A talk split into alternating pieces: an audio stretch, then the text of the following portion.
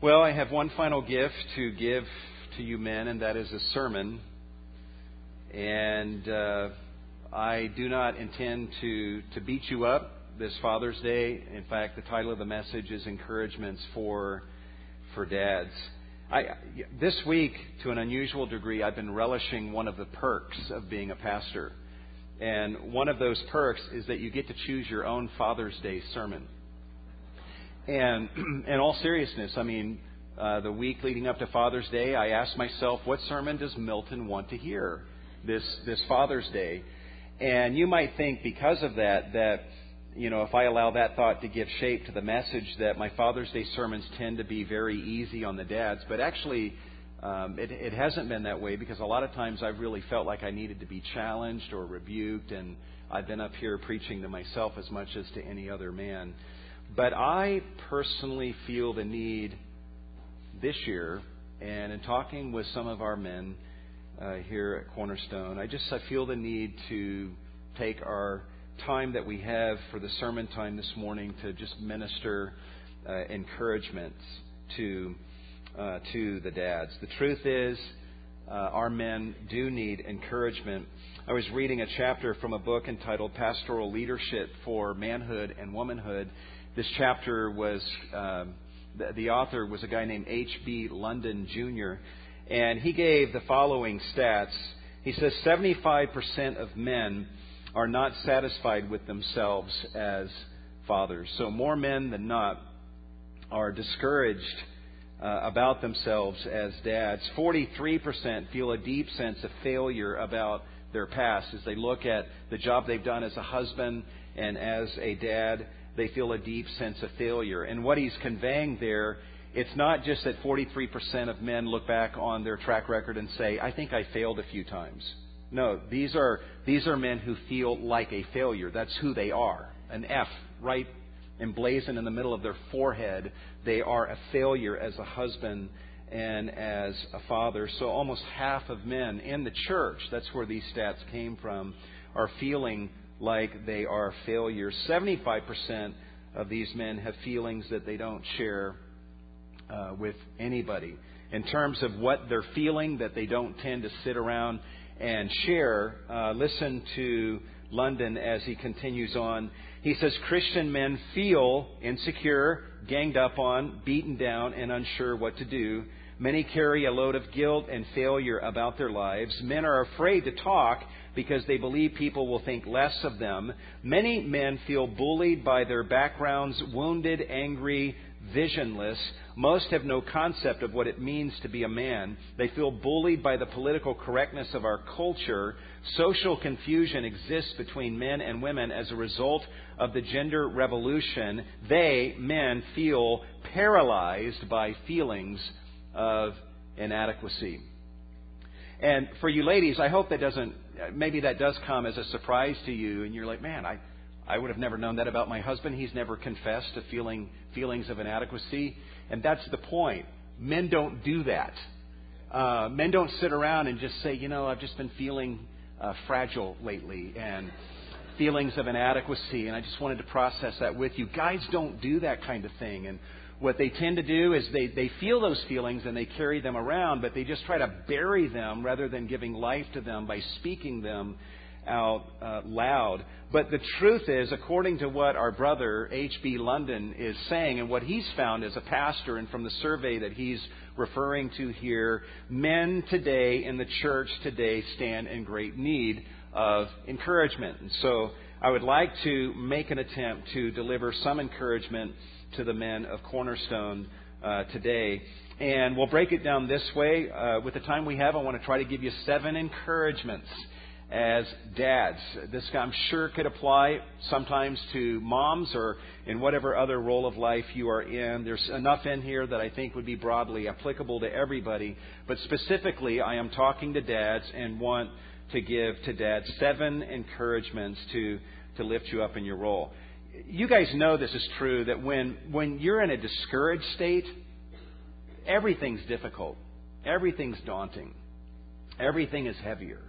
Uh, obstacles seem more insurmountable. But when you're encouraged, uh, it's amazing. The same circumstances are faced uh, differently. And so being encouraged in your role is, is vital, and hopefully we can minister some of that encouragement today. So you ready? Seven encouragements. And the first of those encouragements that I'd like to pass on to you men is if you are feeling inadequate in your role, that's okay. If you're feeling inadequate in your role, uh, that's okay. In fact, if it's any help to you at all, um, I, I, shared with the men recently uh, at a men's breakfast, I believe, that that of all the things that I do as a pastor, even standing in front of you guys as a congregation or sometimes speaking somewhere else that I get really freaked out and nervous about, um, and sometimes difficult counseling situations, all the stuff that I do in a normal given week in the way of ministry and in my home life and so forth, I'm, I'm totally being honest with you when I say that my most normally, in a normal week, my most intense feelings of inadequacy are felt inside the walls of my own home. In my role as a husband and as a dad. And the funny thing is, is, you know, I went to college. I was a Bible major. I took four years of Bible classes, theology classes, and and I minored in speech so that I could learn how to speak Bible and uh, minister to people. And then I went to seminary and took more theology and Bible classes and Greek and Hebrew and Aramaic and all that mess and and took some more classes on how to speak God's truth. And the funny thing is, is all of that training doesn't begin to touch those feelings of inadequacy that I often feel inside the walls of my own home. I don't know if that's any encouragement for you. Uh, I, I think there may be some guys that are thinking, man, if I could just get some training, or I could, man, if I could go to seminary and and get some kind of degree that would take care of those feelings of inadequacy. And I'm just here to testify that all of that training doesn't touch those feelings of inadequacy. Many men feel inadequate in their role that God has given to them as husbands and as dads. And the, the problem with that is that they tend to think they're the only ones that feel that way, that they're uniquely inadequate. But I want to just encourage you, men, with the thought that if you feel inadequate, that's okay. And also, you actually should feel inadequate. In fact, if you're not feeling inadequate, uh, then we probably need to talk because you're not seeing something that you need to be seeing. Your task as a father is a humanly impossible task. Do you understand that? Uh, the children that, according to our theology, according to what the Bible teaches, God gives you children and they come out of the womb with uh, total depravity, with indwelling sin inside of them. Uh, Psalm 51:5 They were brought forth in iniquity, and in sin their mother conceived them. I'm quoting the scripture there. Um, and foolishness, according to Solomon, is bound up in the heart of a child. And so they have sin inside of them that is so significant, so serious, that apart from divine intervention, that sin inside of them will destroy them. And so here, these children come to you from day one with this fundamental problem, and God says, train them up. And train them up to be arrows that you can fire in a future day to do damage to the kingdom of Satan. That's an impossible task, and you should feel inadequate in that role. I love the example of the Apostle Paul, who was called by God to be an apostle, and amazingly, he felt inadequate as an apostle, and amazingly, as a guy, he confessed those feelings of inadequacy. He talked about those feelings to uh, to people. That's how we know that he felt that way. In 2 Corinthians 2 16, talking about his ministry, he says, Who is adequate for these things? I'm not. None of us are adequate for these things. 2 Corinthians 3 5, as he's continuing to talk about the ministry that God has given to him, he says, Not that we are adequate in ourselves to consider anything as coming from ourselves. What he's saying there is, I'm not adequate for this role that God has given to me to be an apostle. So Paul was a guy who felt inadequate in the ministry God had given to him. He confessed those feelings of inadequacy. But what I love about Paul is even though he felt inadequate in his role as an apostle, he stepped into that role and by the grace of God, he served as an apostle in the very arena where he felt inadequate. What guys tend to do is like the average guy hates feeling inadequate. We like to depend upon our own resources and, and, and our own wisdom. We like to feel competent. And when a guy is engaging in a task that makes him feel inadequate, normally what a guy will do, apart from divine intervention, is he will withdraw from that task and build a fence around that task and just say, I'm staying out of there. And so there are men that God has called to do certain things as dads and as husbands, and they don't do those things not because they're being hatefully rebellious against God, but because they're afraid and they feel inadequate and they don't know what to do with that. But see, the genius of what Paul says here in 2 Corinthians 3 5 is that he found inadequacy. Though he felt inadequate, he found that his adequacy is in God. He says, not that we are adequate in ourselves to consider anything as coming from ourselves, but our adequacy is from God.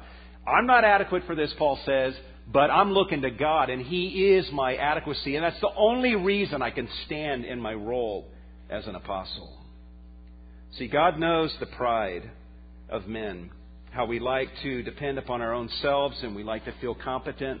And so, God, in His ingenuity, uh, creates a mechanism to destroy that sense of adequacy that we like to have, and He puts us in the impossible role of fatherhood and husbanding. And we're totally inadequate to do the things He calls us to do inside those arenas. And we can do two things. We can withdraw and not do what God has called us to do and give in to our fears, or we can do as Paul does and say, God, I can't do this. I'm totally inadequate. But you called me to this, and so I'm going to look to you to be my strength and to be my adequacy.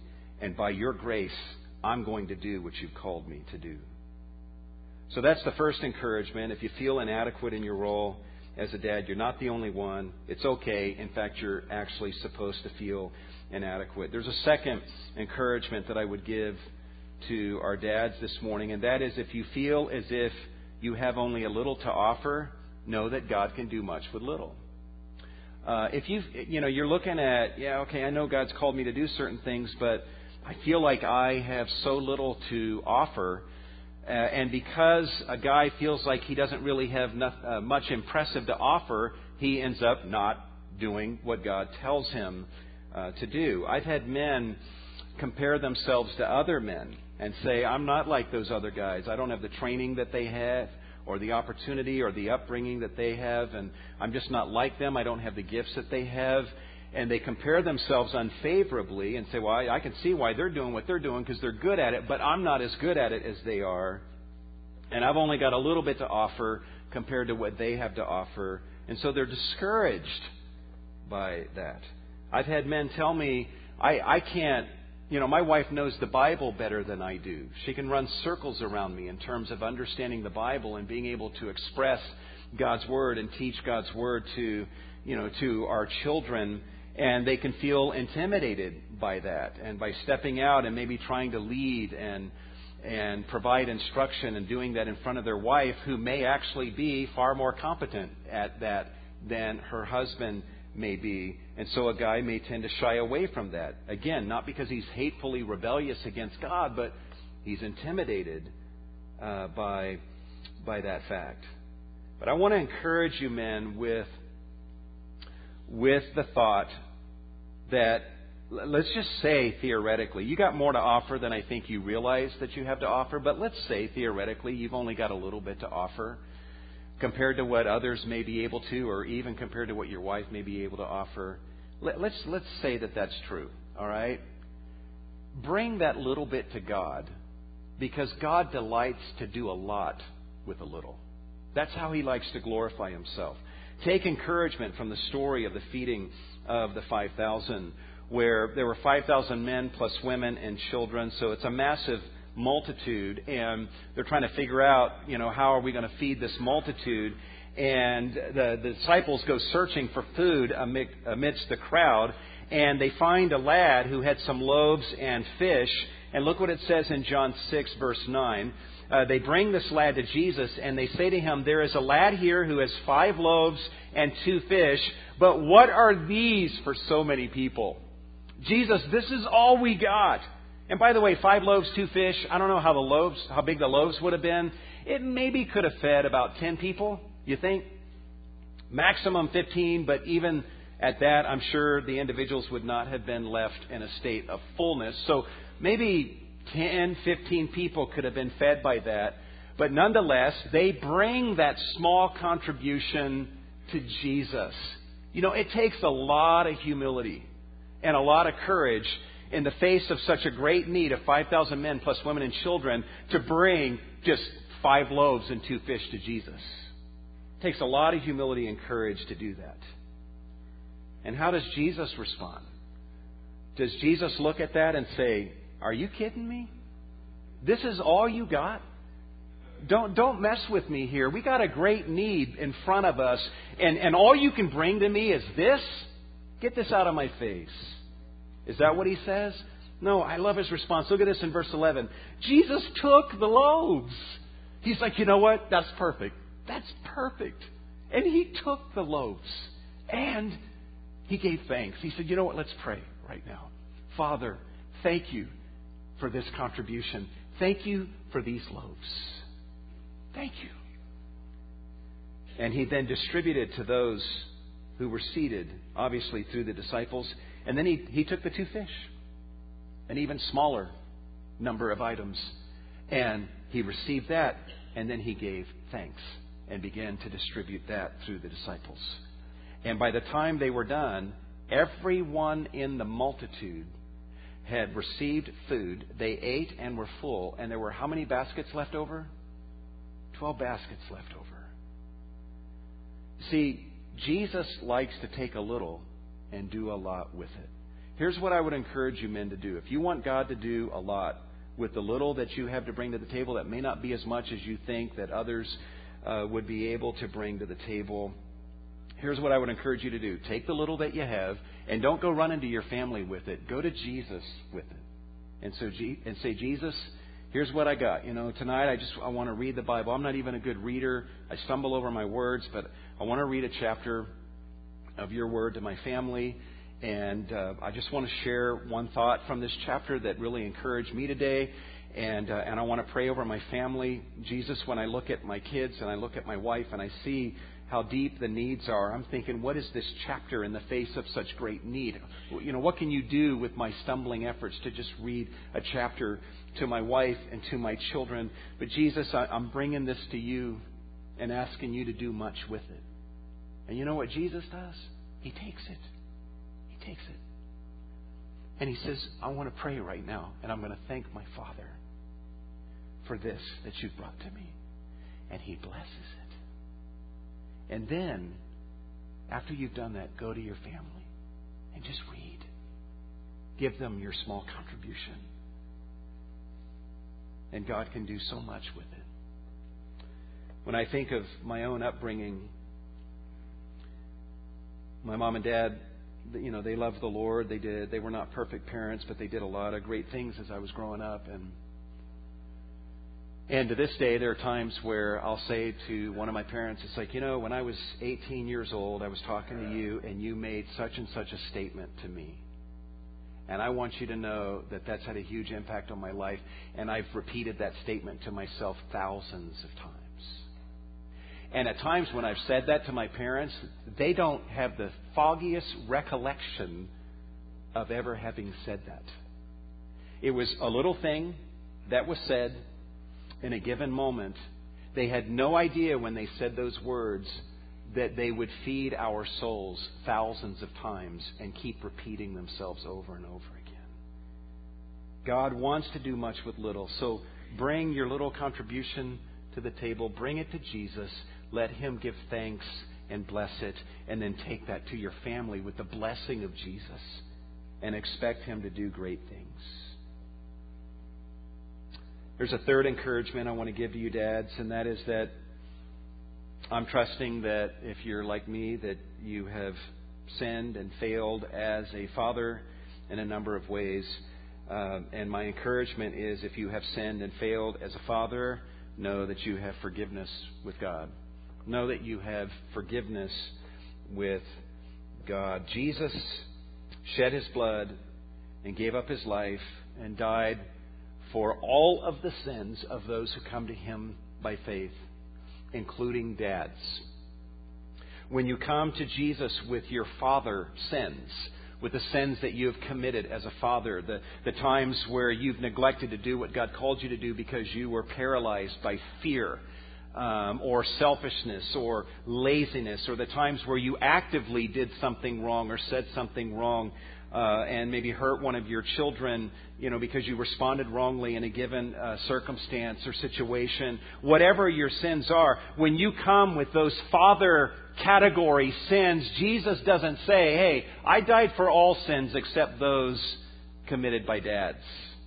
No, He died even for those. And you need to believe that and come to Him uh, through, come to God through Jesus and receive that grace and that forgiveness.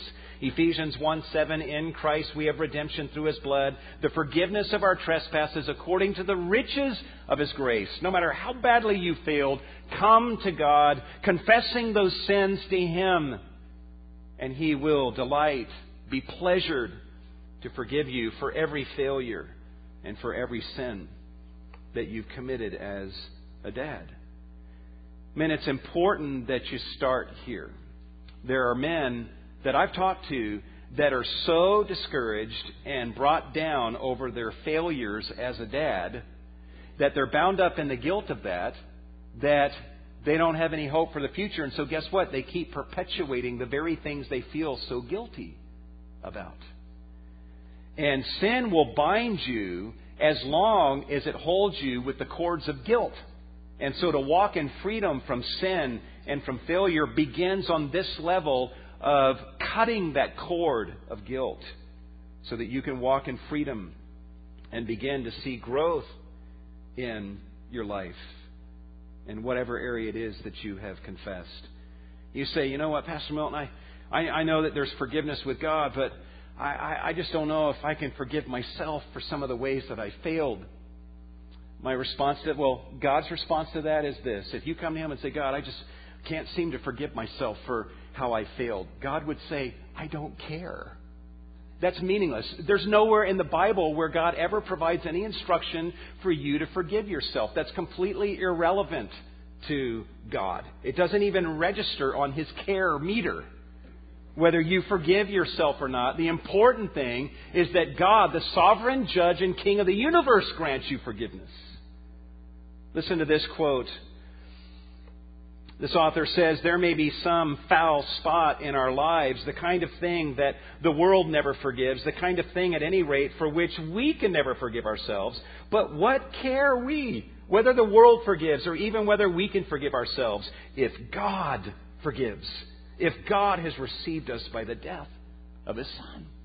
God says the only thing that really matters here is that I have forgiven you. Receive that forgiveness. David in Psalm 32 does not say, Blessed is the man uh, who has learned to forgive himself. No, it's blessed is the man to whom the Lord does not impute iniquity. Blessed is the man whom God has forgiven. So go to the cross, learn to beat a path to the cross, and enjoy and receive God's forgiveness for any ways that you fall short of His standard. That leads to the next encouragement, and that is this if you have sinned and failed as a father, know that God can even use your failures. Did you know that? I, kind of a vision that I have of of heaven is that you know when I when I'm before God in some future day and somehow my life is being reviewed and not just my life is being reviewed but what God did with my life uh, is being reviewed that I, I imagine God saying to me Milton let me show you what I did with the good things that you did. Empowered by my grace, let me show you what I did with the good things you said, the good things that you did as a dad, as a husband, as a pastor, as a, as a man of God. Here's what I did with the good things, for example, in the lives of your children, the good things that you did. And you know what? I'll be amazed at that. I'll fall on my face and I'll worship God and thank Him for what He did with the little bit that I brought to the table. But then I imagine God saying, Now, let me show you what I did with your failures. Let me show you what I did with those times that you fell short of my standard. And he will show what he did with my failures. And I will bow even lower before him in amazement at his power and glory? Do we really believe Romans 8:28 that we know that God causes all things to work together for the good of those who love God, to those who are called according to his purpose? Part of what that means is that God uses the good and he also uses the evil to ultimately accomplish his purposes. A great illustration of this is um, Jacob in his parenting of his his children. Uh, right now, I'm going through the book of Genesis with a couple of my my children. That's really an amazing book. Um, very gripping drama. There there are things to laugh at and be utterly dismayed by. Um, I've had to pause and explain things to my children that I didn't anticipate having to explain going through just some of the sordid stuff that's in that book. But we've this past week have been going through you know the story of Jacob and and and and we're now into the story of Joseph. And let me just read to you from Genesis 37:3 um, about uh, just a little window that we have into one aspect of Jacob's parenting. It says, Now Israel, who is Jacob, loved Joseph more than all his sons. Is that a good thing? I mean, would you encourage that in a parent, or would we safely consider that to be a mistake? Yeah, that, that's falling short, I think, of what God would want, because he was the son of his old age, and he made him a vari-colored tunic, which was symbolic of the fact that he loved him. He made him that kind of tunic, and none of his other sons. That was a colorful symbol of his favored status in comparison with his other siblings. And then look what he says in verse 4. His brothers saw, they saw with their eyes that their father loved Joseph more than all his brothers, and so they hated him and could not speak to him on friendly terms. So Jacob favored Joseph, loved him more than his other sons, and he was obvious in that to where all of Joseph's siblings could see very clearly with their eyes that Jacob, their father, loved Joseph more than he loved them. And so they hated him. Now, that's a failure in parenting on Jacob's part. But here's the amazing thing they hated Joseph because of that. And it was that hatred that prompted them to sell Joseph into slavery, uh, which ended up causing him to be taken down to Egypt, which put in motion a sequence of events that led to Joseph being second command in all the land of Egypt. So there then came seven years of plenty, and under Joseph's leadership, all of that plenty was gathered in to be available for the seven years of famine to follow. Then the famine came over the land of Egypt and the land of Canaan as well, where Jacob and his sons were living. And that caused uh, Joseph's siblings to come to Egypt looking for food, and they got hooked up with Joseph. And long story short, Jacob and the 75 some odd people in his clan ended up moving from Canaan to the land of Egypt, where they were totally well cared for. And I am sure Jacob, while he's enjoying all of that, at times just scratched his head saying, Go figure. You know, I blew it as a dad, and I favored Joseph. I, I should not have done that. But, you know, I did some right things as a dad, but that was a wrong thing I did. But God actually used the wrong thing that I did to accomplish something really beautiful in the life of my son Joseph and do something beautiful in the lives of my other children. And there's, there's been blessing that has come to hundreds of thousands of people, partly as a result of a failure.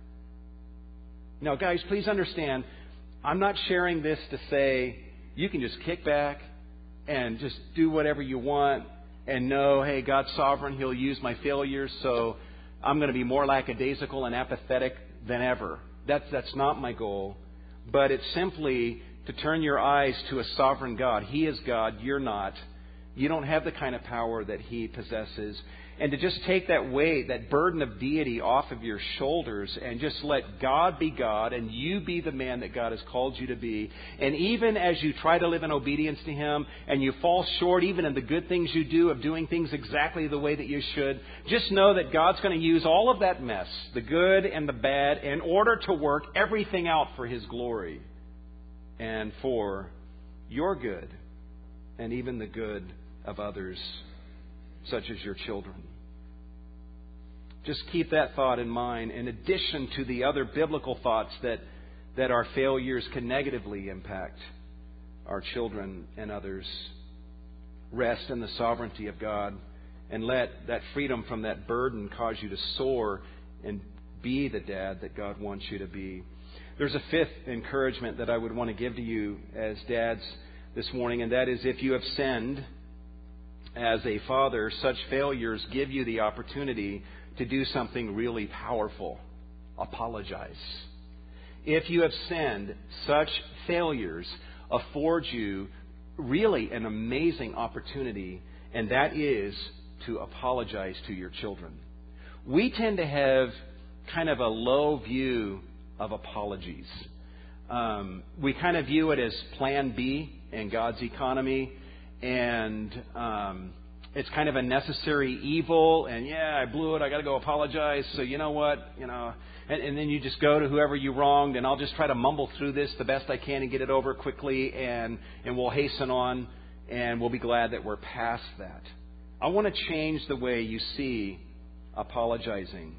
Um, I was reading a couple weeks ago in Newsweek magazine. I don't even know if the author is a believer or not, uh, but he made one statement uh, that that really stuck out to me. Listen to what he says: Apologies are moral events that have real power to heal. Apologies are moral events that have real power to heal. And so, if you have failed I want you to see that those failures actually create now an opportunity for you to, to bring about an event. An event, a moral, powerful event where you can sit down with your child and you can apologize to them in a way that is consistent with Scripture. Now, there's, there's a right way to apologize and there's a million wrong ways to apologize, right? And you got to make sure that you do it the right way. Otherwise, you're probably wasting your time. Like you don't want to go to your child and say, you know what, Daddy should not have uh, blown up at you yesterday, uh, but you know what, you caused it. When you do such and such, it really ticks me off. And if you're going to do it that way, just don't even bother apologizing. Uh, you need to do it in the right way. And let me just give you some descriptions of a, of a good apology. A true apology involves a number of things, uh, one of which is confessing sin forthrightly. Don't be vague. Uh, use biblical terminology and be very specific about the choice that you made, the sin that you committed, and again, use biblical language. Uh, a lot of times we can be so vague about stuff. You know, don't, don't go to your son and say, Daddy had a bad day yesterday. If I hurt you, I'm sorry. That's not, don't do that. What was it that you did wrong? What choice did you make?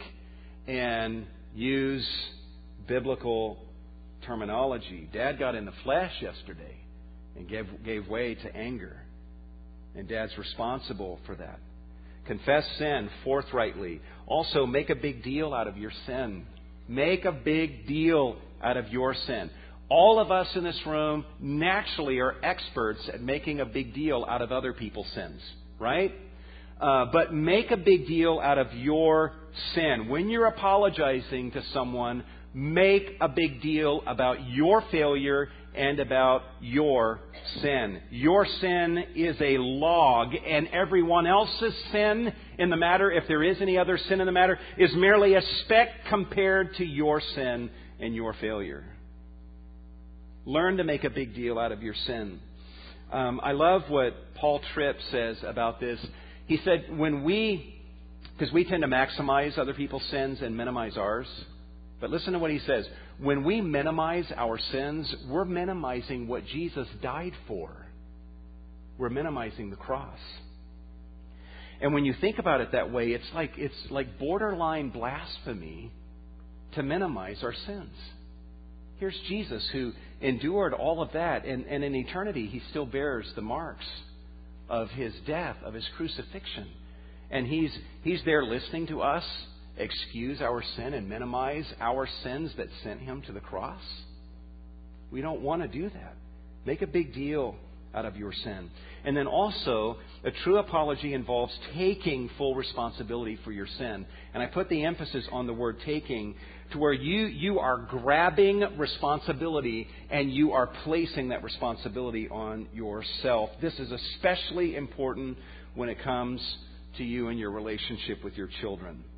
The problem is that children tend to internalize. When mom and dad sin, children tend deep down to blame themselves. Right? They feel like they're responsible. If you're kind of flying off the handle and your six year old is looking at that, your six year old is not looking at you saying, you know what, dad's been under a lot of stress lately.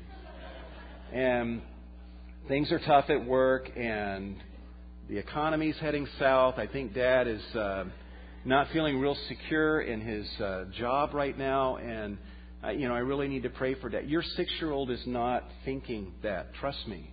Your six year old deep down is thinking, I deserve this. They have so much respect for you that they blame themselves and hold themselves responsible for you being in the flesh.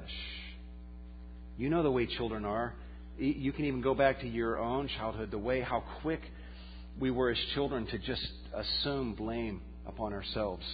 I've read stories of of a um, like a dad who goes off to work and gets in a car accident and is killed, and a child at home who had nothing to do with the accident blames himself for the death of his father. And he's thinking, why did dad leave? Why did he leave us? He left because of me. There was something wrong with me. And the child thinks about, you know, the previous day he did something that maybe upset the dad a little bit, and he's thinking that's that's why that's why dad left. Children are so quick to, to put responsibility on themselves, even though they may never vocalize that and even understand that. And listen to me, parents, when you go to your child in this, what we're calling a moral event, and, and you apologize in, in the right way, you confess your sin, you make a big deal out of your sin, and when you take responsibility, that's not just some casual thing that's a nice thing to say. What you're doing in that moment is you're reaching out and you're lifting the responsibility for your sin off of your child and you are putting it on yourself. You are delivering your child from responsibility for the wrong, sinful choice that you made. It may be that this is the greatest gift that you ever give to your child. It may be that when your child leaves the home, that's the most significant thing that your child remembers. My dad was not a perfect dad, but you know what? My dad knew how to apologize. You're giving a precious gift to your children when you do this. Also, a true apology involves desiring to enter into the hurt of the other.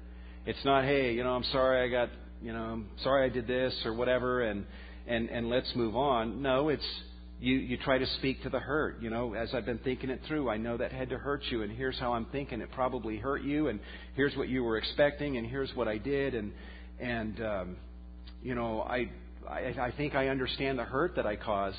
And you not only try to express that, but then you try to, you, you, you understand that I probably don't even know the half of the hurt that I caused. And, and you try to draw out even further. You're like, I, I want to know the hurt that I caused. I want to enter into your hurt and take ownership of the hurt that I've inflicted upon you.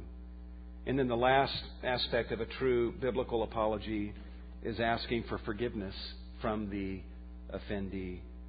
This is the most amazing moment. Whenever those of you that have done this, uh, like in the context of marriage, parenting, or in brother sister relationships in the church or whatever, or even with the lost, I've done this at times with an unsaved boss. Freaked him out when I asked him to forgive me for something. Um, but when you then say, Will you forgive me? Not please forgive me or I hope you'll forgive me. No, will you forgive me? And you wait for the reply. You're putting yourself at the mercy of that individual. And especially as a dad, though you don't assume this actual physical posture, it's almost as if you are kneeling before your child and you have, you have empowered them. You've given them this power to grant forgiveness or withhold it. Will they reach out their hand and grant forgiveness? It's a precious gift that you give to your children to ask that of them and to allow them to respond. This goes for if your child is a six year old, a 12 year old, or a 40 year old. And maybe you've got some business to take care of with your children that are out of the home. Just go to them and don't underestimate the power of going to them, even if they're out of the home, and doing this kind of apologizing. In James 5:16, James says, "Confess your sins to one another and pray for one another so that you may be healed." There's healing that comes from true confession of our sins to one another, especially our sins maybe against one another. And I'm convinced there's a lot of healing that needs to take place in various homes here at Cornerstone and beyond. And it starts with confession and then praying for one another. And there's healing that comes from apologies that are rightly delivered. There's a sixth encouragement I want to give you, men, and that is realize that God chose you over all others to nurture and instruct your children. Um, I don't want you, like for example, look at Ephesians 6 4. Fathers, do not provoke your children to anger, but bring them up in the discipline and the instruction of the Lord. I don't want you to hear that and kind of, you know, slink down in your seat going, oh man, there's another responsibility I got to take care of. In addition to going to work and earning money, providing for my household, I got to do this also. Um, it is a responsibility that God lays upon you, but I want you to feel honored by this. That out of all the people that God could have chosen on the planet, out of all the people He could have chosen in the local church to bring up your children and to train your children, God, out of all of them, chose you as a dad. He chose you over your seminary trained pastors. And you need to feel honored and blessed by that. And just sit up and go, man, He chose me. He chose me. You know, in the Ephesian church, I have no doubt that there were a lot of children in that church, and, and one of the ministry kind of questions that was being asked is what do we do with these children, and who's responsible for the upbringing and the training and the discipleship of these children? And should we, you know, every other day send them to the pastoral staff for them to, to, to teach and to train and disciple? Uh, who should take care of this? And they show up at church one day, and the Ephesian letter is being read and now here comes the issue. It's going to be addressed. What do we do with the children? Who's responsible? Who's going to bring them up and train them? And God speaks through the letter and says, Fathers. And fathers should go, Wow, He picked me. He picked me to be the one who trains my children. Men, there's no more powerful force on earth than a dad who is on fire for God. I, I, can stand in the pulpit and preach a thousand sermons to your children.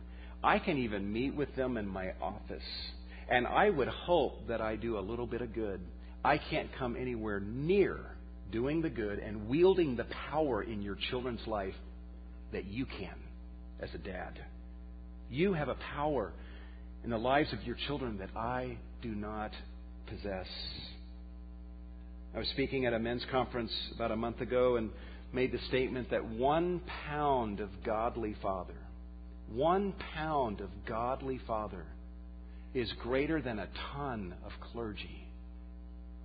One pound of godly father is greater than a ton of clergy. You have enormous power. God is wise. He knows what He's doing. He could have said, you know, I want the pastors to handle this. But He doesn't. He says, I want the dads. And He always chooses what's best. You men are getting a phone call from the most important being in the universe who is specifically picked you to play this role in the lives of your children. And yes, your wife teams up with you, and, and there are people in the church that minister alongside of you and minister to you, and, and they supplement what you're doing. But, but ultimately, this is, this is your baby. This is your responsibility. God has picked you, and you need to be honored by this. And the seventh and final encouragement to you dads is realize that there is no ministry in the church more important than yours you know, I, I really battled this week thinking about this. You know, how would I rank, you know, the importance of ministries in the church? And I started doing that uh, and even rehearsed the sermon out loud last night, actually trying to do that, and but ended up saying, no, I don't want to do that. Uh, I don't even want to get into what ministry is more important than another, but I can say this. There is no ministry in the church more important than your ministry as a dad to your children. There may be other ministries that are just as important. I don't want to minimize any other ministry, but I'm telling you guys, your ministry in your home as the leader of your household is an absolutely critical ministry, and Cornerstone will never rise higher than its fathers in the home. You read through 1 Timothy as we've been going through the book, and Paul is teaching us how to conduct ourselves in the household of God. But as the book unfolds, we find out that Paul makes many references to individual earthly households, and standing before those households are dads.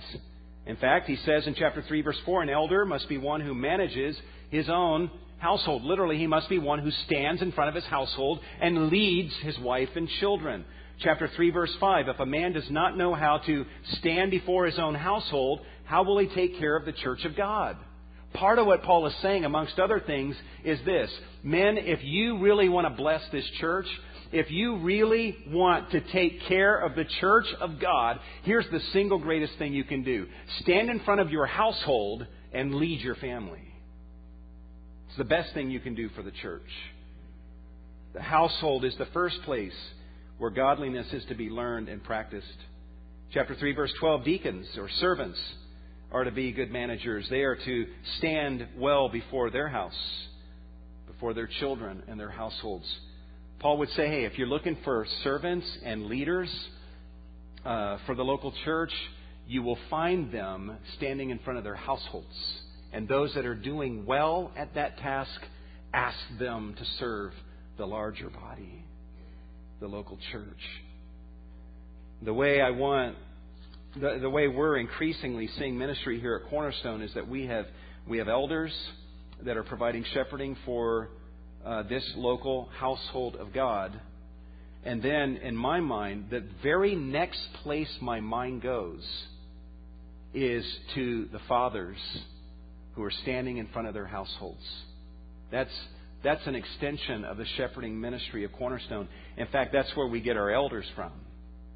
So, in a way, I just, I don't, I'm, I'm afraid to say this is the most important ministry in, in the local church, but I, but we should have this ministry very highly exalted. There is no ministry more important than this.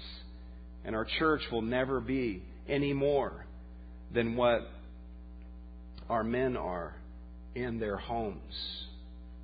That's why Paul in chapter 1 uh, you know, says, or maybe it's chapter 2, uh, I want the men in every place to pray. Why, why doesn't he say he wants women to pray? Uh, certainly he wants that. He wants the children to pray, but Paul knows if the men are praying, everyone else is going to pray. Everyone else will pray. Your ministry is important. In fact, I'm going to close with this. Um, because I feel really burdened for this. And if I'm going to stand up here and say what I'm saying, then I need to I need to back that up um, and just being available to be a help and an encouragement in any way that I can. Um, over the next three weeks, at least, Tuesday morning at 6 a.m., I'm going to be here at the church, sitting by myself. And any any dad, any husband, anyone uh, who thinks that they will be in a future day a dad or a husband, you're welcome to come by and we can hang out uh, together. And my only goal over the next few weeks is that's how I want to start my work week. Number one, because this ministry is so important, the ministry of our dads and leaders of households. I just want to create a forum where men can come together and receive help and encouragement in their ministries to their households. There's other forums where that happens in our care group gatherings as our men oftentimes uh, will will get together. There's men's groups that meet. Uh, there's uh, men's breakfast that we have and so forth. There's other forums for this, but just over the next three weeks, I'm going to be downstairs um, beneath where I'm standing now, and anyone that wants to show up, uh, you're you're welcome to. Any dads or husbands or anyone who is thinking that God has in their future to be a dad or a husband. And I don't want anyone to feel any pressure. Wives, don't be pressuring your husbands, uh, you know, to show up. But if it's any help, uh, there will be uh, there'll be donuts provided, and uh, so you know there may be one guy that shows up, and if so, that's great. There may be ten, there may be more guys that show up. There may be no guys that show up, which actually I wouldn't be totally disappointed because I would have to be a good steward and do some work on these donuts myself. Um, but during the hour or so that we're just going to get together, and by the way, it's not, hey, I want you guys to gather around Milton's feet and receive from the wisdom of Milton. I got a ton to learn. I got a ton to learn. Um, and, and I want to learn from you guys. And I think we can figure out some stuff together. And we'll just take some time to read from the Word and not get real complicated. We'll take some time to read some selections from authors that have something helpful or encouraging to say to men to encourage us and help us and provide guidance for us in our roles. And then talk and maybe share a little bit about what God is doing with a real emphasis upon, you know, what we're doing in our households and to spend some time praying uh, for each other. That's all we'll do. At least we may go beyond this, but we'll at least do this over the next uh, three weeks. Any any man that I've just described is, is welcome to show up and eat some donuts with me and talk and pray over these things. We want to help you guys and be a, an encouragement to you in this most vital role that God has called you to as husbands and as fathers. I need the help. I need the community of men around me. I believe you do as well. This is one means through which we can maybe figure out some stuff together. Well, I'd like to ask you to bow your heads this morning. We uh, are going to take up an offering in just a moment. We would encourage you to give as the Lord leads. We're so thankful for the generosity of God's people. These are tough times economically, but you guys have been so good and so generous in your giving to the Lord's work, and in so doing, fruit is abounding to your account. So just, just give as you always do, as the Lord leads. And we'll ask God to do much with your offerings. Let's pray together.